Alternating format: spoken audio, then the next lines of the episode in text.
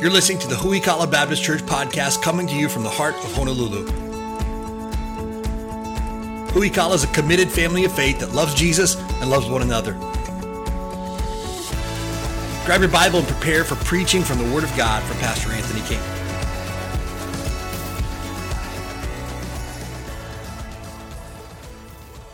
Turn your Bibles to Luke chapter 5 this morning. We are winding down. Today is the last day in our series entitled Launch Out. We've had uh, nine messages from this passage. If you've missed any of them so far, you can always get caught up at our website at huikala.org. Uh, you can also subscribe to our podcast, or you can download our sweet Huikala app to your smartphone or your tablet uh, and stay caught up that way. Whatever you do, don't miss out on these messages. We've been taking, about, uh, taking a look at the idea of launching out in faith, trusting God for greater things, uh, and Today we wrap that up with launch out in our outreach. The month of March at Huikala Baptist Church is what we refer to as Reach Month. Uh, Reach Month is a really special month because we encourage every single person to intentionally set up time to have a meal with another person for the express purpose of sharing Jesus. What that means to you is I want you to think of one person this month, in the month of March, just one, that you can grab coffee with, uh, that you can invite your home, uh, that you can have a meal with. And the whole reason behind setting up this appointment with this person is to share your faith with them. And you say, well, Pastor, I'm, I'm super terrified to, to do that. No problem. We've got all the resources that you need for that. On the back table today, we've got a, a whole stack of these books here uh, called Paid in Full. Uh, this is a very, very easy gospel presentation for somebody to read through. Uh, give somebody a book and say, hey, it'll take you 30, 45 minutes tops to read it. I'd encourage you to read it yourself just so that you know what it says uh, and can give you the tools that you need to be able to share your faith better. But I would encourage you, uh, have some time with another person and say, hey, I just want to give you one of the most important things I've ever read in my entire life, and I want to encourage you to read that. If you have any questions, feel free to ask me. Uh, and again, if people have questions, don't be nervous of that. Questions are actually really, really good. Encourage people to ask questions because it causes you to do a little bit of research and causes you to seek for answers, and that's a good thing. But I want to encourage every person to think of one person and mind you, if there's, I don't know, 125 people in the room here today, if, if every single one of us took one person uh, to, to lunch or grab coffee with them for the purpose of sharing our faith with them uh, and gave them one of these books, I can't even begin to imagine what God would do uh, through our church. And this is just about being intentional with the gospel. Simple as that. This is called launching out in your faith. Well, I don't know if I can do that. I don't know if, if, if I have the capability to do that. I promise you this God will give you all the tools uh, that you need to make that happen. So this is Reach Month. We're going to be talking about it every single week. Our ushers are going to have these a stack of these books on your way out here today to, to hand out. feel free to take these. Now, mind you, these are no cost to you, but these things cost money.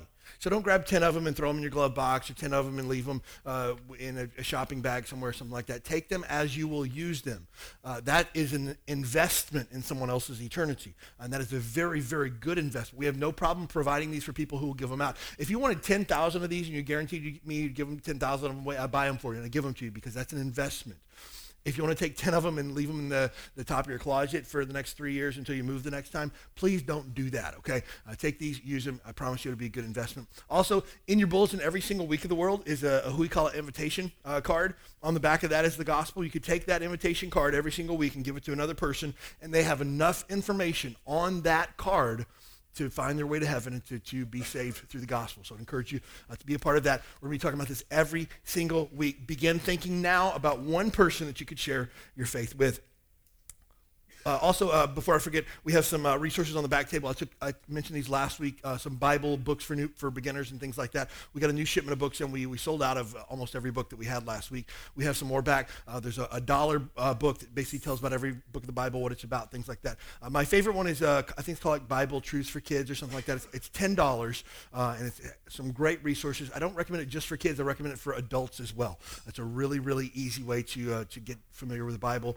leave it laying around the house and pick it up and, uh, and spend some time in. I promise you it'll help you. Those books are on the back table. Uh, the cost is $10 for the big book and a dollar for the, the small books. Uh, th- that's our cost that we pay for those. Anything that we have here for sale is not marked up. It's basically what we pay for it to be a resource to you. Uh, so that's available on the back table here today. Uh, you can swipe your card over there at the iPad. You can fill out an envelope and drop it in the offering basket. You can pay online. Do whatever you need to do to make sure that you pay for that. But I promise you it'll be a really, really good resource for you. Luke chapter 5. Now, jumping into the message here this morning. Luke chapter 5, verse number 1. Here we find Jesus calling his very first apostles. Peter, James, and John were the first apostles that Jesus called to follow him full time. Uh, we find him calling them here at the lake uh, of Gennesaret, also known as the Sea of Galilee. Uh, these guys were fishermen. Uh, Peter, James, and John were dudes that uh, went out every single day fishing. That was the, the way they put food on the table. That's the way they provided uh, for themselves by fishing. Luke chapter 5, starting in verse number 1, it came to pass that as the people pressed upon him to hear the word of God, speaking of Jesus, he stood by the lake of Gennesaret and saw two ships standing by the lake, but the fishermen were gone out of them and were washing their nets. He entered into one of the ships, which was Simon's, and prayed him that he would thrust out a little from the land. When he sat down, he taught the people out of the ship. Now, when he left speaking, he said unto Simon, Launch out into the deep and let down your nets for a draught. Simon answering, said unto him, Master, we've toiled all the night and have taken nothing. Nevertheless, at thy word I will let down the net.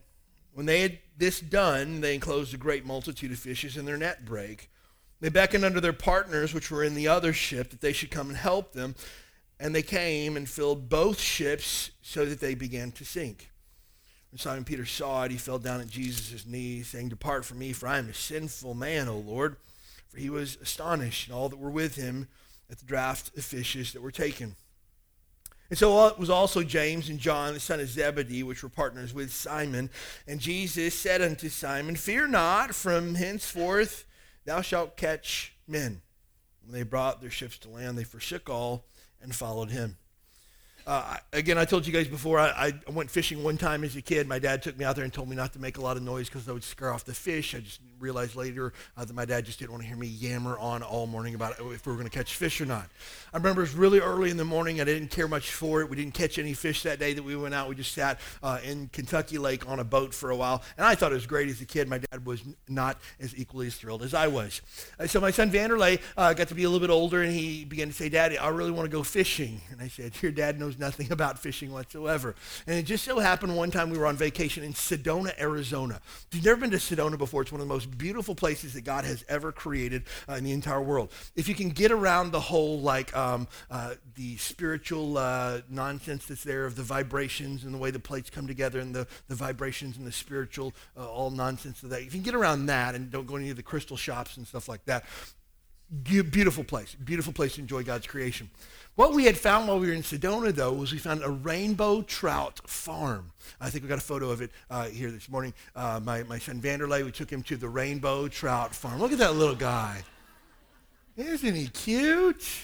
And so I thought to myself, if we can take a kid to a pond where he can catch fish, this is a no-brainer for me. And so that's exactly what we did. Uh, and so uh, we, we go there and they give you a little fishing pole and it's just a, a, piece of bamboo with a string on the end of it and a, and a hook on the end. I think we got some more photos, don't we? Uh, keep cruising through those photos. We got some good ones. Look at us here. Look at that. Let me just, let me just uh, give you a side note here this morning. Every now and then you see somebody with a really good looking bald head and you think to yourself, I could totally do that. That would look good on me, right? And you shave your head only to realize you look like an idiot. This was that moment in my life right here. Um, I have like a really big goose egg on the top of my head. I have a really ugly head, and you realize it's not as cool as I wanted it to be, right? Uh, and so, anyways, you get to, to fish out there. And the great thing about it is, is it's one of those places where, like, when you throw just a hook in the water, like fish fight to get on the hook, right? This is the dumbest thing in the world, but it was genius for me, who knows nothing about fishing whatsoever. Uh, and so finally, Thatcher's got the net there, pulled it up, got his very own fish. I mean, this fish was about this big. And you take it, here's the best part about it. You take it and you drop it off at the counter of your fish when you're done, and they clean it all for you. They put salt and pepper on it, and they hand it back to you in tinfoil, and they point you over to the grills. Like, hello, who doesn't want to fish like that, right? And so this was the like the best 10 bucks that I'd ever spent in my life. Uh, and so he caught a fish, we, we grilled the fish, and he ate the fish, and he said it was the best fish he's ever eaten in his entire life. And I truly believe that because he caught it it himself. And so here's the thing about it it took zero skill whatsoever to catch that fish. I mean, the, this was a trout farm. This is what they do. They give you they give you bait to put on a hook, but you can just throw a hook out there and they'll jump on it. It's one of those things like when you're a kid and you like you spit in the water and all the fish come after it. It was like that. It was crazy. It wasn't real fishing though. It took no skill whatsoever. It didn't require anything of us other than we just throw a hook in there. And for the first probably two minutes, he didn't actually catch anything. He was beginning to wonder, like, am I doing something wrong? Do I need to pull the hook? I said, you just got to be patient. You got to wait. It's going to come. And eventually they did. They swarmed him, and uh, the one that he got was one of them jumping on his hook there. Sometimes when we think about sharing our faith with other people, we think it should be that easy. I'm just going to tell them about Jesus. They're going to ask me how they can be saved, and they're going to just jump in my car on Sunday morning and come to church with me. And it's just going to be that easy. But the problem is when it doesn't work out that way, we begin to ask questions like, Am I doing something wrong? Uh, we, uh, how many people have ever invited somebody to church and they did not come? Raise your hand. All right? Uh, how many people have invited someone to church? They said that they were going to come, but they never actually came. That was you. Raise your hand. This is not an uncommon problem. Uh, every single major event that we have. I invite people to church every single week, but when we have major events like Easter and, and Christmas, and we have our open house Sunday in October and things like that, I, I invite really hundreds and hundreds of people. And I usually have about a dozen or so people that I have on a Excel spreadsheet on my phone uh, that have said they're going to be here. And if I have 12 people say, I will be there Sunday, I might have a chance of two of them actually showing up. Now, you take a look at that, the odds of that really aren't that good. I pass out hundreds. Uh, open house, usually, sometimes personally, I'll pass out maybe a thousand or so invitations. Out of that thousand, I'll get a dozen people to tell me that they'll come. And of that, maybe two might actually show up. That's not very good odds, but here's what I want to help you with when it comes to sharing our faith, when it comes to being a fisher of men. It's not about the odds, it's not about the results. It comes down to obedience. As we look at this passage of Scripture uh, this morning and we take a look at the idea of being a fisher of men, uh, Jesus said in this case here, uh, from henceforth you'll catch men. Uh, in Matthew, he tells them, uh, Follow me and I will make you fishers of men. When it comes to catching men or being a fisher of men, our tackle box is the gospel. This is it. What we use to get people to Jesus Christ. What we use to fish for men is the gospel. The gospel is the most important message of the entire Bible. The gospel is the message of the Bible. When you take the gospel out of the Bible, you have nothing but a really good motivational storybook because the gospel is the story of Jesus Christ from beginning to end. When you take the gospel out of a church, it no longer becomes a church because the gospel is the business that we're about. Uh, Paul said in Romans chapter uh, 1, verse number 16, For I'm not ashamed of the gospel of Christ. It is the power of God unto salvation to the Jew first and also to the Greek. The power of salvation is found in the gospel. If you come to Huikala Baptist Church, every single Sunday of the world, you're going to hear the story of Jesus Christ and what he's done. We call that the gospel. At some point, uh, regardless of what we're talking about, we're going to get around to the fact that you and I have broken God's law. Jesus Christ died in our place, and the only hope that we can have for this life and the next is through Jesus Christ. That is the gospel. Again, it's really important that we define terms. We've been taking a look at this on Sunday nights as well uh, in the book of uh, uh Galatians, where Paul writes to them and says, You've believed another gospel, which is not really another gospel. There are fake gospels out there. We want to be very clear what the real gospel looks like. The real gospel is the death, burial, and resurrection of Jesus Christ for the sins of man. That's what the gospel is the death, burial, and resurrection of Jesus Christ for the sins of man. You and I have sinned against the holy God, for all have sinned and come short of the glory of God. Because of our sin against the holy God, we have earned ourselves a place in hell. The wages of sin is death, but the gift of God is eternal life through Jesus Christ our Lord. Romans 6:23 just about every week we talk through these verses. These verses are found on the back of our invitation card that you have inside your bulletin. You can follow along with that if you want to. And the idea is this because we sinned against God, we must pay the price for our sin. The price of our sin is death in hell, separated from God for all of eternity. The Bible speaks in Revelation chapter 20 of the second death that's coming when those that are judged for their sin, that's where you and I deserve to be judged for our sin and cast out of God's sight for all of eternity in hell to pay the price for our sins. That's the price of our sin. But the good news is God loves you. John 3:16 for God so loved the world that he gave his only begotten son that whosoever believeth in him should not perish but have everlasting life. God doesn't want you to die. I don't want you to die. So God made a way for you to live eternally. and his name's Jesus. Romans chapter 5, verse number 8. But God commendeth or demonstrates his love toward us in it while we were yet sinners. Christ died for us. You deserve to die. I deserve to die, but Jesus died in our place. He said, I'll take Anthony's sin, I'll put it upon myself, and I'll pay the price in my body for his sin. And Jesus died for my sins on the cross. But he did not stay dead. He rose again the third day victorious, proving that he was the victor over sin, death, the grave, and he lives forevermore. And that's why Jesus Christ is our living hope because he is resurrected and he is alive. But I must choose to put my faith in him as my Savior. I must choose to allow him to pay for my sins. I cannot pay for my sins on my own. I cannot just hope that my sins eventually will get paid for. I must repent of my sins and put my faith in Jesus Christ. The Bible says that if we're willing to do that, that we can be saved or born again.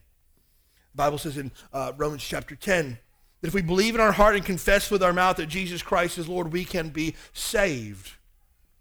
Saved from my sin, saved from an eternity in hell, saved from a uh, messed up a relationship between me and God, I can be saved. You can be saved. And if you're here today, today and you don't know for sure that you're saved, you need to make sure that, that of that today.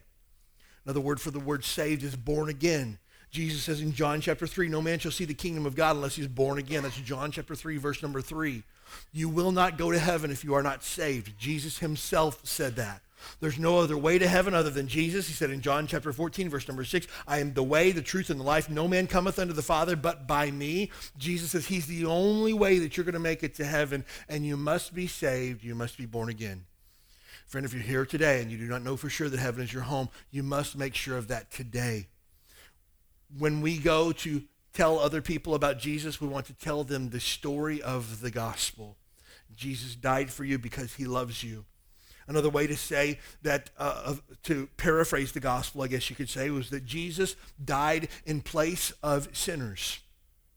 So it's not only the death, burial, and resurrection of Jesus Christ for the sins of mankind, it's also the idea that Jesus died in place of sinners. We sometimes refer to this as the substitutionary atonement.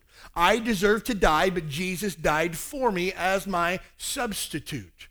Because Jesus was perfect, because Jesus was sinless, he could die in my place.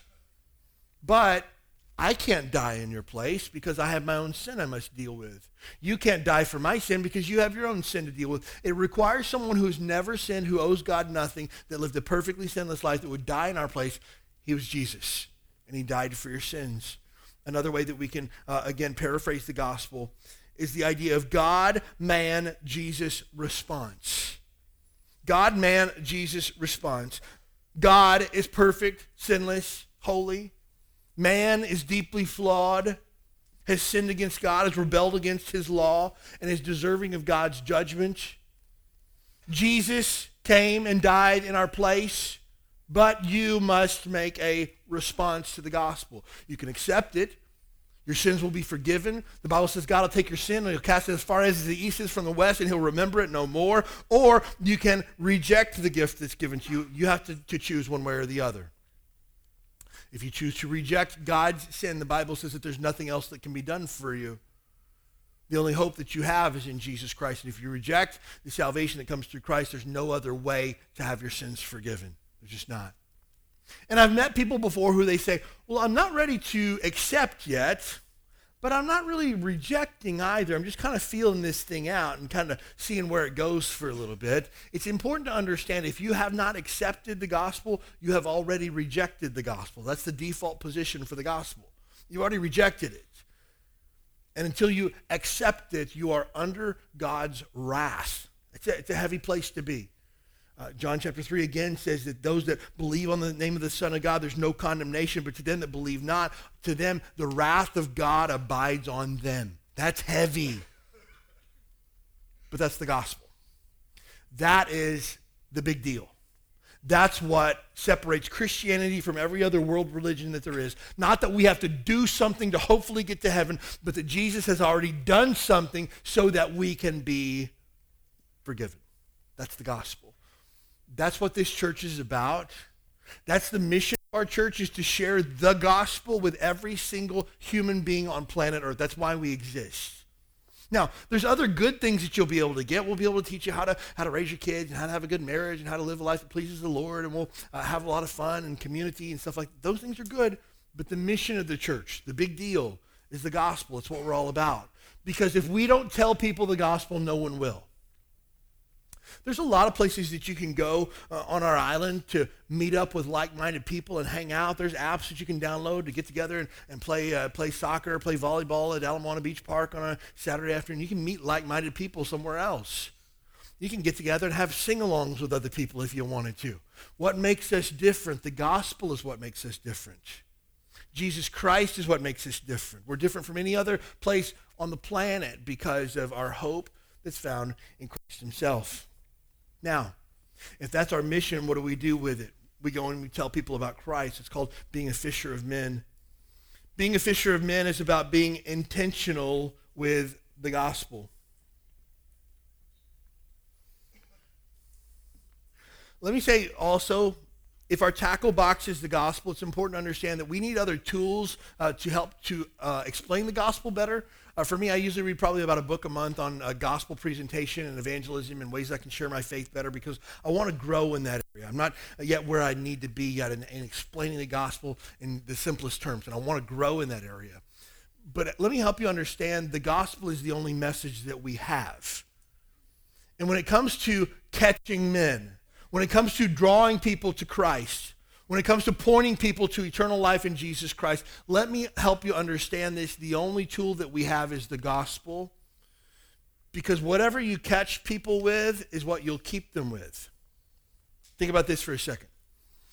We have uh, pretty good attendance here this morning. We have most of our church, our, our chairs that are filled. We've got a bunch of other ch- chairs we can set up if we needed to. But let's just say next Sunday, we're going to give away a Cadillac Escalade. Brand spanking new. We got a roll up door on the side over here. We're going to drive it through the auditorium next week, and we're going to hand the keys to one lucky winner. And if you're here, not at 10 o'clock, but if you're here at 9 o'clock, you get two entries into the drawing for the Cadillac Escalade if you're here at 9 o'clock. If you're here at 8 o'clock, you get three entries. If you come after 10 o'clock, which I know no one in our church would ever come after 10 o'clock, but if you were, you get zero entries in the drawing. Let me just tell you this. This place would be off the chain next Sunday. And we have people standing in the atrium, people packed in. There'd be people who we ne- have no interest whatsoever in the things of God. They just want a chance to win a car. And let me tell you this. We could have a thousand plus people next Sunday. We give away Cadillac Escalade. But what do you think happens the following Sunday? How many of those people do you think will be back? None. You know why? Because we're not giving anything away. And if people do ask about what's happening next Sunday, they're going to say, So what are you guys doing next Sunday? Well, we're just preaching the Bible. Oh, yeah. We're not really interested in that. What if we have a, a flashy show up here of, of some famous worship leader that comes and leads music on a Sunday morning, and, and we get a lot of people here for that, for a really big show, and we put a lot of smoke and a lot of lights. We get some pyrotechnics and start really blowing stuff up in here and stuff like that. And we pack this place out, right? What happens the next Sunday when I come up and lead music? People are like, what is this? This is lame. What happened to what happened last week? Why? Because what you catch them with is what you keep them with. Friend, if you keep if you catch them with the true gospel and the word of God, you never have to worry about losing true converts ever. That's why for, for our church, we are intentionally simple in the way that we do things. Uh, we could have we could hi- there are churches who hire bands to come and play their music for them paid musicians, professional musicians, because they want to, to have a really good show. We are intentionally simple. We do it on purpose. We could do that if we want to, but we don't want to. My messages are intentionally very simple so that whether you're a new Christian or whether you've been saved for 30 years, you can get something from the message and you can apply it. Why? Because what you catch them with is what you'll keep them with. And if we always have to have a new local celebrity or a, a new uh, gimmick that we have, and some new giveaway that we're going to do, or some competition that we're going to have to draw people in, we're going to have to continually take the bar up. But when you preach the Bible and you point people to Jesus Christ, there's no getting better than that. There's no next level for that. That's as good as it gets. And people will come not because there's a new gimmick this week, but because God is at work here. Because they hear the word of God explained to them in terms that they can understand and apply. That's what we have to keep our focus on. And so our tackle box is the gospel. We want to tell people how they can know Jesus Christ by his death, burial, and resurrection. But being a fisherman means being intentional with the gospel. I don't know of anyone, maybe someone could correct me at some point, but I don't know of anyone who's ever accidentally caught a fish before. It's never happened to me before. Uh, I mean, we were over at uh, Duke Lagoon one, one, time. We'd taken our kids over there, uh, and McKeely had a, a, bucket, and she was chasing around fish with her bucket, and she caught a fish in her her uh, her sand bucket that she had. And uh, I, I hate to tell you this because I'm a terrible parent, uh, but our daughter Tallulah, who is she's 16 months now, she went over to the bucket and she saw the fish and she was so excited. And she grabbed the fish out and she squeezed it with both hands. and her sister McKeely screamed, "Oh, she killed the fish!" She's just like, "Oh, I'm a terrible parent, right?" Uh, but she didn't accidentally catch a fish; she intentionally caught it. Friend, the likelihood of you unintentionally catching someone with the gospel very slim. You're going to have to go out of your way and be intentional. There's this idea of what's sometimes referred to as lifestyle evangelism uh, that was popular uh, probably the 80s or so when I was coming up in youth group and everything. And the idea was this that you'd live your life in such a way that people would wonder what's different about that guy. That people would be around you for six, eight, nine months, and they'd say, I've never heard that guy swear before. I, I always see that guy do, trying to do nice stuff. And people would ask you, hey, what's different about you? And you'd have the chance to tell them about Jesus Christ. Great idea, but the question is, how long would one have to wait? How long is that process? Six months, nine months, a year? But I submit to you this. We have not only lifestyle evangelism, but also what I would refer to as confrontational evangelism. Mix the two of those together. I want to live a life that points people to Jesus Christ, yet at the same time, I want to say, hey, do you got a church that you go to? Me and my family go to this great church in, in town on Sundays. Every Sunday morning we go. Our pastor's really good looking, uh, very handsome. That wasn't supposed to be funny. Um, and I'd love for you to come join us. Hey, I knew something was different about you. That's what it is. You're a Christian. Great. Now we've put the two together. Hey, let me give you one of these invites. It's an invitation to our church. If you don't have anything going on Sunday, I'd love to have you join us. It's going to be awesome.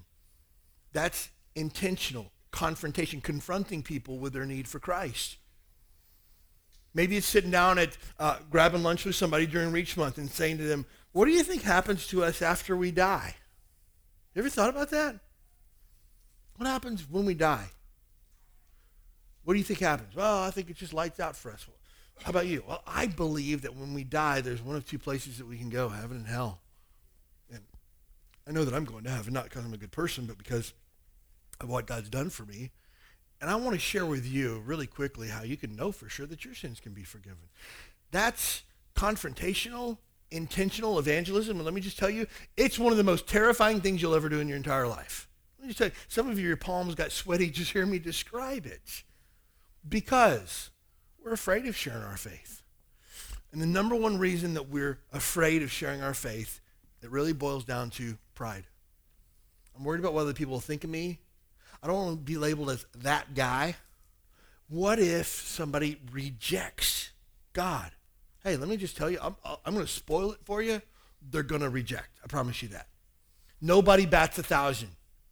Jesus himself didn't bat a thousand. Think about that for a second.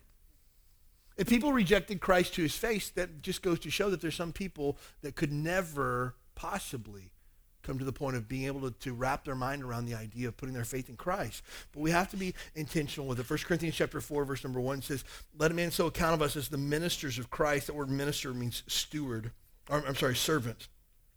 And stewards of the mystery of God. We took a look at the word stewardship last week where we manage something that belongs to someone else. Moreover, it's required in stewards or managers, that's us, that a man be found faithful. We've been given the gospel to manage. Are you being faithful with it? Are you being intentional with it? And let me just help you with something. My wife says that's my new phrase. I didn't know that. I say stuff all the time. She goes, You keep saying that all the time. I go, Oh, that's a good phrase. She goes, No, you already say it. I was just like, Oh, let me help you with something. Uh, so I just want to help you this morning. How about that? Uh, but when you repost something that someone else posts on social media and click like for yes, click share for amen, let me just tell you that does absolutely nothing for the cause of Christ. Let me help you with that, okay? That is nothing people share stuff all day long on the internet, and it doesn't amount to a hill of beans. If you want to have a difference in someone's life, yes, you can post online that you went to church. You can post a, a picture of a, of a verse that you read or something like that. But just resharing stuff that other people post on the internet does little to nothing for the cause of Christ. You know what does something? Going over a neighbor's house and knocking on the door and saying, hey, I made a plate of cookies for you and your family, and, and I got this really good book from my church that I think would be a help to you. I just want to share that with you. You know what? That'll make all the difference in the world. What if my neighbor doesn't get saved? That's not the point. The point is that you were intentional with the gospel. That's what it's all about.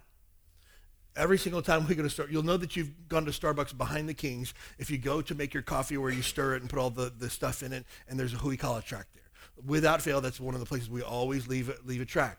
Uh, I got a, a, text message from a friend of mine uh, that lives out in Kapolei a couple of uh, years ago, and he says, "Hey, I was in the bathroom at Starbucks in Kapolei, and I found an invitation to your church." Man, I love that. You know what happened? Somebody just being intentional with the gospel. That's the idea behind it. I'm not just going to let it sit. I'm not going to hope that other people will hear. I'm going to do my part to be intentional with it. You see, becoming a fisher of men begins with small steps. If you take a look at, at Peter's story here, Peter was washing his nets. He was done working for the day. He was ready to go home. And Jesus walked up onto his ship and says, Hey, Peter, can you thrust out a little from the land over here? I, I got some things I'd like to share. And he did. First small step, get in the boat with Jesus and thrust out a little ways. Then Jesus taught for a while and he says, Hey, I want you to launch out now into the deep. Peter says, Okay, launches out into the deep. Jesus says, Hey, Peter, I want you to let down the nets, and I'm going to give you a, a catch of fish like you've never seen before in your life. Now, mind you, Peter had already been washing his nets. He was ready to go home for the day. These nets are probably already clean by this point. He's, he's worked all night. He doesn't want to do this. But Jesus says, just let down the nets. And he says, I have fished all night and I've caught absolutely nothing. But at your word, I'm going to let down the net. And he did. He put a net in. The Bible says that the fish jumped into it to the point where the, the net almost broke. And it began to break. And he began to ask for help. Hey, guys, come help me haul these fish in. Just one step at a time. But then came a big step at the end when he says, Peter, I want you to follow me. And the Bible says, verse number 11, they forsook all and followed him. You see, but it started with a small step. Peter could have very easily said to Jesus, Hey, Jesus, get out of my boat. There's two boats here. One of those is mine. Get out of it and get in the other one. He had every right to do that. The boat, in his mind, belonged to him. But Peter says, okay, I'm willing to take a small step. Maybe your small launch out step begins with just taking that invitation that you get. You get one in your bulletin every week. And just so you know, that invitation card that's in your bulletin every week is not for you. You know what time service starts, most of you. Um, I think some of you think it starts at 10:15, just to clarify, 10 o'clock. Uh, but you know everything on the back of that. The idea is that you take that card every week and just give it to one person. Just be intentional with one person a week. Uh, for, for me, uh, in my car, every car that, that we have, in the side uh, pocket door is always a stack of invitation cards there. Center console, usually a stack of invitation cards there. Every backpack that I have, one of the top zipper pockets, stack of invitation cards there. Was somewhere the other day. I was talking to uh, a young lady. I was, was inviting her to our singles Bible study, and she goes, "What's the name of the church?" And I said, Huikala Baptist Church. And she said, "I'll never remember that." I said, "I'm so glad you said that because I pulled my backpack off and I unzipped the top top pocket and I gave her an invitation card. Here you go. Here's an invitation to our church." She goes, "Oh, perfect. Love it." Being intentional with that. I was at the gym this past week and I was talking with a guy and he says, uh, "Hey, I'm new to the area. I just moved here from New Jersey." And I said, no way. I said, uh, and so we began to talk for a little bit. And I said, uh, have you found a church yet? And he goes, no, but I've been looking for one. I go, man, I'm telling you, you just happened to come across the best church in town. I'm telling you that. And I gave him an invitation to our church. And I, I learned a little bit about it. His story, he's uh, originally from Puerto Rico. I go, dude, we got Puerto Rican families in our church. I go, uh, Hawaii is less than 2% Hispanic. You don't hear Spanish spoken here the way you do in Southern California. I said, but we got Spanish speaking church uh, folks in our church. You got to come.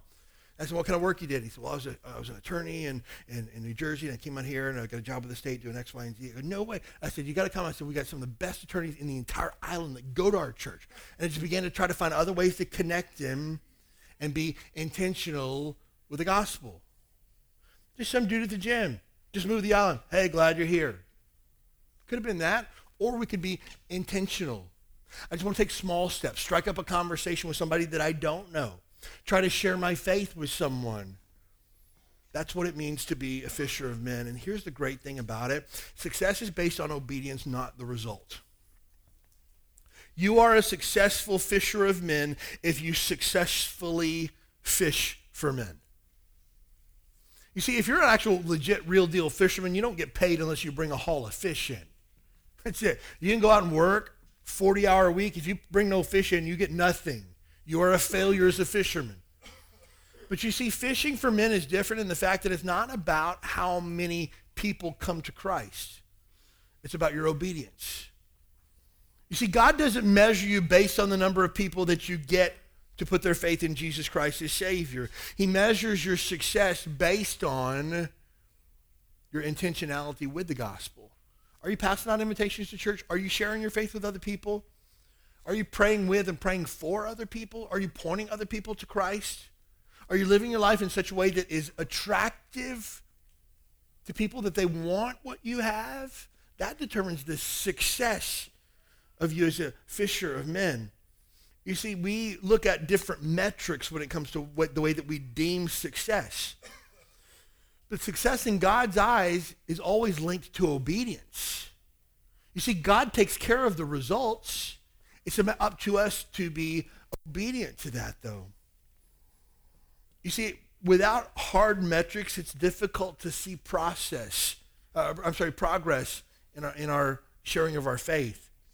We want something to be able to check off in a checkbox. I remember when Huikala first started. Uh, our very first Sunday, I think we had, it was 80 something people. I want to say it was 87 or so folks that very first Sunday. It was so exciting. We had 30 people that were on loan from another church that came over to help us out with nursery and stuff like that. And it was awesome. We had 80 something folks here our first Sunday. Next week it went down to like 60. The week after that it went down to like 40. Then we settled somewhere around like 35 people on Sunday morning, and it was awesome. Help me, just let me help you understand. It was awesome. Just new church, excited. Every single person that walked in the front door was immediately a celebrity to us. To this day, every single person that walks through that door right there is automatically a celebrity to us. We're so thrilled every time someone chooses to come and worship with us. And it was, it was incredible back then. But we would have, you know, 38 this Sunday, and then the next Sunday we'd have 32 be like, oh man, that's tough. And then the week after that, we would have uh, 45 and be like, oh man, we're really starting to grow here. And the next week we'd have 27. It's just like, we're never going to make it. And I found myself, I would be either really happy or really sad on Sunday afternoon based on one number that our ushers wrote down on a sheet of paper in the back. Just one number would make a determination in my mind whether we had a good day or a bad day. And I couldn't live like that. I called a friend of mine and said, hey, here's what I'm going through. I said, I said our, our attendance is all over the place. I think we're doing good one week, and the other week I think we're doing terrible. One week I think we're going to make it. The next week I think we're probably going to have to close. Uh, and he said, well, are new people coming to your church? I said, man, every single week we got new folks coming to your church. Are they coming back? We have folks that are coming back just about every week too. Are people making good decisions? Yeah, we had this guy get saved a couple of weeks ago. Had somebody made a decision to come back to Christ after living a life of rebellion for a while. Had a guy text me the other day. Says he's read his Bible every day this week, and he goes, "Okay." He goes, "Do you have a place on your count sheet for read your Bible every week, and you mark off how many people did that?" I go, "No." Do you have a place on your count sheet where you mark off prayed with their kids before bedtime? I go, "No." Do you have a place to mark off shared their faith with their coworker? No. And he goes, then you're not measuring the things that really matter. So don't worry about it. I could actually breathe again. I thought to myself, wow. You mean our success and failure as a church is not based on our attendance? It's based on the things that we can't see that are going on? Man, that changed everything for me. And I hope it gives you a fresh perspective on sharing your faith. You'll never know what an invitation to church might do for your neighbor or for your coworker. You might have, I've come across people who uh, I've invited to church today. They said, We've been looking for a church for three months, and we finally just gave up and decided to stay home. But we're going to check this out on Sunday. You never know what people are going through. There's people that you're going to come across, you're going to give an invitation to church, you're going to try to strike, strike up a gospel conversation with them that are running from God. They've rebelled against God. They're trying to get as far away as they can from Him. And then God brings another Christian across their path. You never know that. But it requires that we be obedient to that. We can't me- measure success based on whether or not someone accepts Christ as Savior every time we share our faith. We can't measure our success or failure based on whether or not every invitation we hand out results in a person coming to church with us on a Sunday. It doesn't work that way. That's not what fishing's like. It's about being obedient to what Jesus has called us to do. And Jesus has called us to share our faith. You see, at the end of the day, though, you and I don't catch any fish at all. We just cast the net out. I think you'd be hard pressed if you were to talk to Peter after Peter had just brought in probably the haul of a lifetime for him. So many fish that he almost sank two ships. Haul of a lifetime. I think if you were an investigative reporter that caught Peter on the shoreline there and you had a camera and you suck a microphone in his face and you say, hey, Peter, tell me what you did differently than what you did all night before. You fished all night, you caught nothing, you brought in the haul of a lifetime here. Peter, what did you do different? I think Peter would say, uh, Jesus was on my ship. Did you not see that? I didn't do anything. Jesus did everything. I just threw the net out there and the fish jumped inside of it. No, Peter, tell us what you did differently. Peter said, I did nothing. Friend, let me help you with something. I catch myself saying that now. Oh, man, I'm super conscious of it now. Let me share something with you. Man. When you share your faith and someone decides to trust Christ, you had little to no part of any of that taking place. God did everything. He just used you to do it. Nobody thought the net that caught those fish that day was awesome. Nobody said, Ooh, Peter, what kind of net are you using? Man, that was awesome. Peter would be like, uh, Jesus was in the boat? Duh. Well, Peter, you know, you're a career fisherman. Have you ever seen anything like this before? No, never seen anything like it before. Why? Because Jesus is in charge.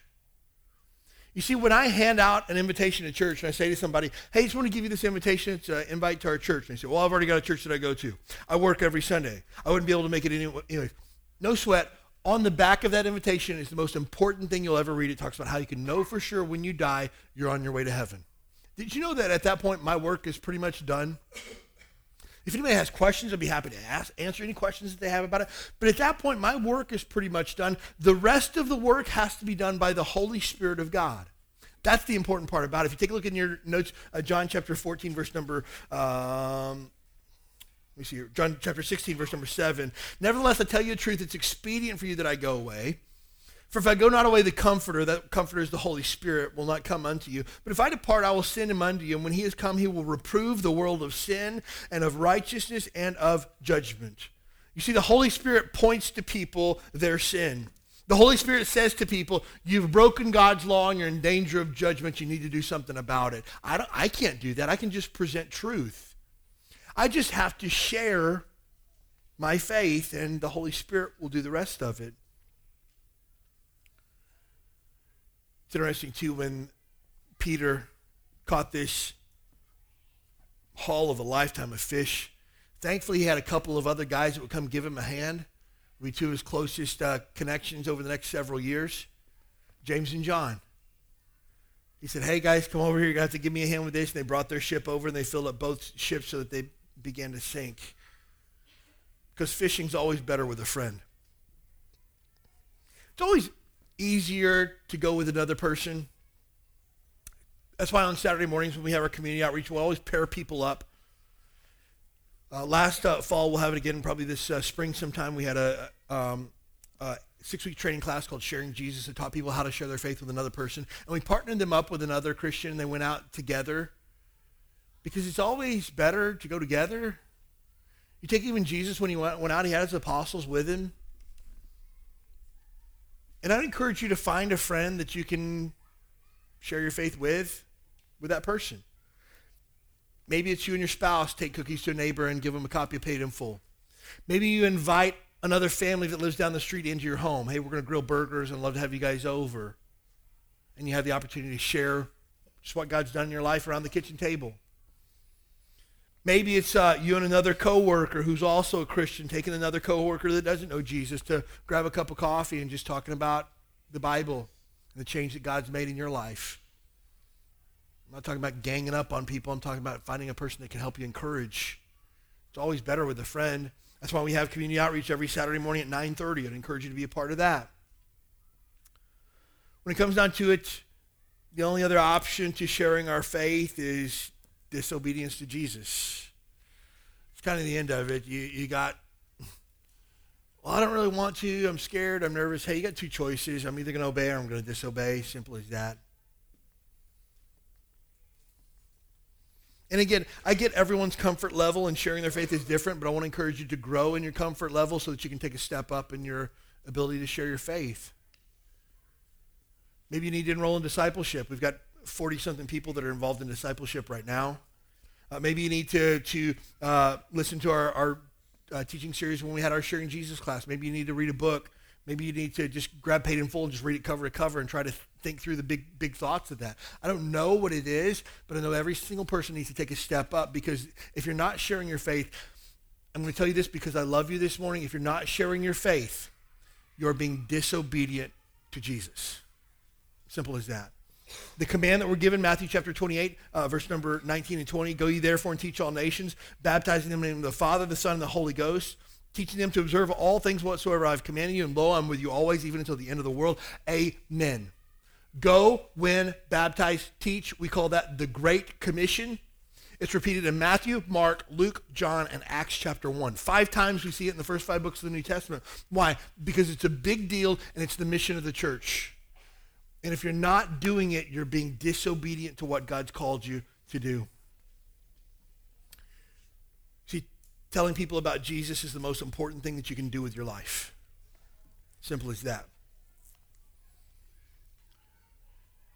Remember the first person I led to Christ was uh, a couple, Mark and Susie Hanson. I told you guys about them a few weeks ago.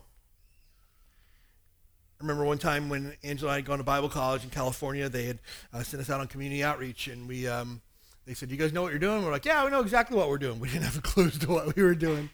They said, "Well, here's a map. Just go door to door. Uh, try to talk to people if they're home. If not, leave an invitation to church on their front door." Great, we can do that. So we went through neighborhood. We're doing that. And we come to a door, and there's a guy standing at the door. And it's kind of awkward that we were there and everything. I said, I said, I said, "Hey," I said, "I'm Anthony. It's my wife Angela. We're from Lancaster Baptist Church. Want to invite you to our church services." Uh, and he was like, "Well, I don't really live here, and I'm just here visiting my mom." Okay, it's fine. I said, well, on the back here, the most important thing you'll ever read talks about how you can know for sure when you die you're on your way to heaven. He goes, wait, what'd you say? Talks about how you can know for sure when you die you're on your way to heaven. And he goes, is this talking about Jesus? And I go, it does. And he goes, interesting. I go, what? He said, uh, I just got out of prison. I came to visit my mom first thing I did when I got out of prison. And he said, my mom had to run to the store and I'm here by myself. And he said, but I had a guy when I was in prison used to talk to me about Jesus all the time. And he goes, I'm putting a lot of thought into it. And he says, you think you could share with me the verses that that talks about and tell me what it means? Yeah, absolutely. Was with the gospel there. Uh, and at the end of it, he said, do you think I could be saved and forgiven? Absolutely. And so that dude in his mom's living room cried out to Jesus and got saved. Now, does that happen all the time? No, it hasn't happened since. But what were we doing? Just a couple of folks trying to be obedient, just trying to cast out the net and see what happened. Simple as that. I, I did have a man made an appointment with me a few weeks ago on a Saturday morning. Kevin, he shows up and he says, Pastor, I'm not saved and I need to get saved. All right then. Uh, went through the gospel. He goes, I understand all of that. He said, I need to get saved. And he got saved. Will it be that easy every time? No. It's going to be hard sometimes. Are people going to mock you and make fun of you? No doubt about it. It happened to Jesus. Are people going to say negative things? No doubt happened to Jesus himself. But the idea is not results. The idea is obedience. Seven quick thoughts on how to be a fisherman, and we're done. First of all, live a life that exhibits the gospel. Live a life that looks like what people expect a Christian to be. Let me just tell you, nobody wants a fat personal trainer.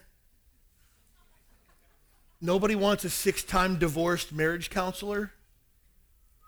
Nobody wants a financial planner who just filed bankruptcy. Nobody wants to hear about how great Jesus is from the, the most gossiping person that they know. Nobody wants to hear about how great God is from the guy that's been unfaithful to his wife, and everybody in the office knows it. Nobody wants to hear about how Jesus saves sinners from the guy that reeks of alcohol every single morning. So live a life that points people to Christ. Simple as that. So that when you share your faith, people are like, ah, knew it. I knew you were a Christian. Because we live lives that exhibit the gospel. Next, look at every relationship as a gospel opportunity. Whether it's the teller at the bank, whether it's the checkout lady at Long's, whether it's your Uber driver. We had folks come to, to church uh, a few weeks ago because our Uber driver invited them. I said, who's your Uber driver? They go, I don't know. I began to ask around, I even know who in our church that drives Uber. Somebody that comes to our church gave them an invitation to church, and they came. Why? Because somebody invited them. They saw an opportunity as a gospel opportunity. The guy at my, my, my gym this week was talking with him, and he said, just move the air. Do you have a church yet? No. Been looking for one. Great. Found one for you. You don't have to do the research. Look at every relationship as a gospel opportunity. Next, always carry gospel tracts. On your way out, every single week of the world, there's a, a rack of invitation cards. Take as many as you will use this week and come back next week and get some more. They're always there.